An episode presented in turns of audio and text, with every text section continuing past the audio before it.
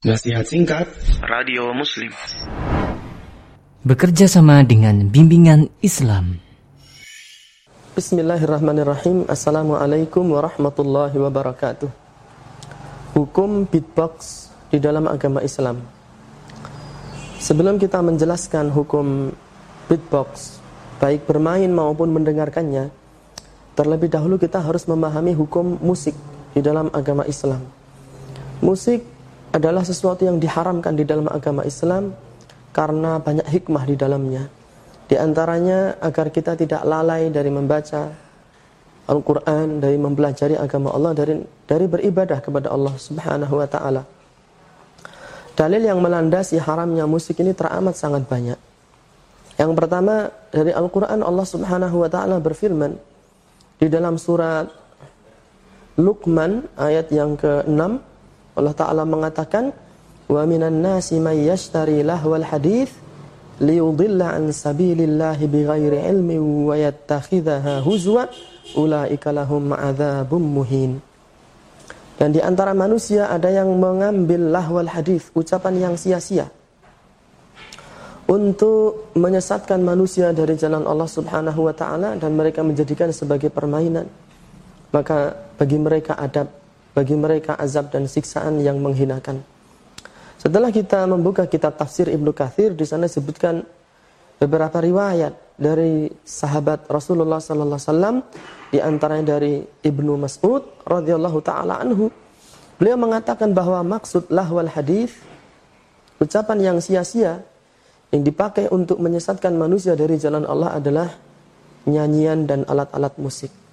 Ini dalil pertama. Kemudian yang kedua, di dalam surat Al-Isra ayat 6 Allah Subhanahu wa taala mengatakan wastafzis man istata'ta minhum bisautika. Ketika Allah taala mengajak bicara syaitan, Allah mengatakan dan hasutlah manusia sebanyak yang kamu mampu bisautika dengan menggunakan suaramu, dengan menggunakan suara syaitan. Dan disebutkan oleh Imam Ibnul Jauzi di dalam kitab Zadul Masir fi ilmi tafsir beberapa riwayat dari tabi'in yang menafsirkan makna sautika atau suara syaitan di sini yang dipakai untuk menyesatkan manusia dari jalan Allah adalah nyanyian dan alat-alat musik.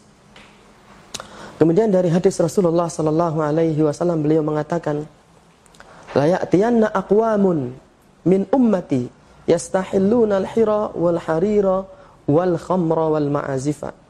Nanti akan datang sekelompok kaum dari kalangan umatku yang akan menghalalkan zina, menghalalkan sutra, menghalalkan khamr dan menghalalkan alat-alat musik. Padahal hukum aslinya adalah haram. Dia haram di zaman Nabi, tapi nanti akan datang suatu kaum dari umat Islam yang mereka akan menghalalkan zina, menghalalkan sutra, menghalalkan khomer, minum-minuman keras, dan menghalalkan alat-alat musik. Sampai Syekh Masyur Hasan Ali Salman hafizahullah ta'ala menyatakan, jika kalian menemui di zaman ini ada orang yang mengatakan musik itu halal, katakanlah sadaka Rasulullah sallallahu alaihi wasallam.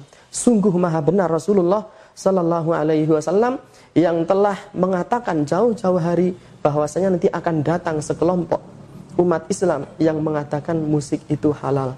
Jadi ketika kita mendapati ada um, sebagian umat Islam mengatakan musik halal, maka keyakinan kita tentang haramnya musik akan semakin bertambah karena hal itu sudah pernah disampaikan oleh Rasulullah sallallahu alaihi wasallam. Kemudian dari ucapan sahabat Ibnu Mas'ud radhiyallahu taala anhu pernah menyatakan innal ghinaa yunbitun nifaqa fil qalbi kama yunbitul ma'uz zar'a. Sesungguhnya nyanyian itu menumbuhkan kemunafikan di dalam hati sebagaimana air menumbuhkan tanam-tanaman. Ketika kita sudah memahami dalil dari ayat, dari hadis, kemudian dari ucapan para sahabat, kita juga tambahkan bahwasanya para imam empat madhab mereka sepakat akan haramnya musik. Sebagaimana dinukil oleh al-imam Muhammad Nasiruddin al-Albani di dalam kitab Tahrim Alati Tarab dan dinukil pula oleh Syekhul Islam Ibn Taimiyah rahimahullah di dalam Majmu'ul Fatawa tentang kesepakatan imam empat madhab akan haramnya musik. Nah setelah ini semua kita harus memahami apa itu definisi beatbox. Disebutkan oleh Syekh Muhammad Al-Munajjid di dalam salah satu fatwanya. Al-beatbox, beatbox itu huwa fannun. Dia adalah salah satu cabang seni. Yu'tamadu ala ikhrajis sauti tubul yang berusaha untuk mengeluarkan suara gendang, awil iqa atau irama, awil aswatil musiqiyah atau suara-suara yang menyerupai suara musik. Bistikhdamil fam dengan menggunakan mulut, wa mamaril anfi wal hanjarah atau menggunakan apa namanya suara hidung maupun rongga tenggorokan. Pada perkembangannya beatbox ini kemudian ada yang menggunakan bagian-bagian tubuh lain. Bahkan kita pernah mendapati informasi ada sebagian orang menggunakan perutnya untuk ditabuhi sehingga menimbulkan suara musik. Ini sama kategorinya. Dan yang perlu kita fahami sebagaimana dinyatakan oleh Imam Ibnu Abidin di dalam kitab uh, Hasyah Ibnu Abidin bahwa pengharaman alat-alat musik itu bukan pengharaman terhadap bendanya, tapi pengharaman terhadap makna yang ada di alat-alat tersebut. Beliau mengatakan alatul lahwi laisat muharramatan li'ainiha. Alat-alat musik itu bukan diharamkan karena bendanya. Walakin liqasdil lahwi minha. Tetapi dia diharamkan karena ia bisa melalaikan manusia dari mengingat Allah, dari beribadah, dari mempelajari agama, dan dari hal-hal kebaikan yang lainnya. Imma min sami'ha awil mustaqil biha. Sama saja apakah yang dilalaikan itu orang yang mendengarkan musik atau orang yang memainkan musik itu sendiri. Jadi bukan masalah alatnya, tapi hakikat yang ada di suara tersebut yang bisa melalaikan manusia. Sehingga berdasarkan keterangan ini kita memahami bahwa alat apa pun yang digunakan manusia untuk menghasilkan suara musik, maka tetap saja dia dihukumi sebagai musik yang terlarang.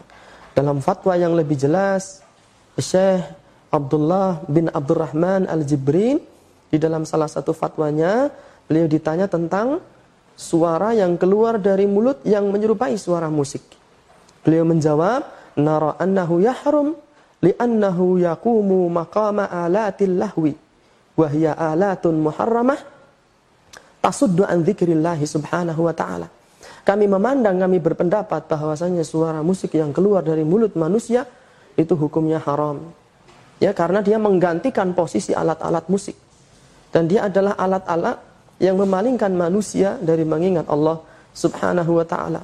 Wa maqama maqamahu fahuwa muharram. Dan apa pun yang menggantikan posisi musik alat apa pun yang dipakai maka dia hukumnya sama dengan musik yaitu haram wallahu taala alam bisawab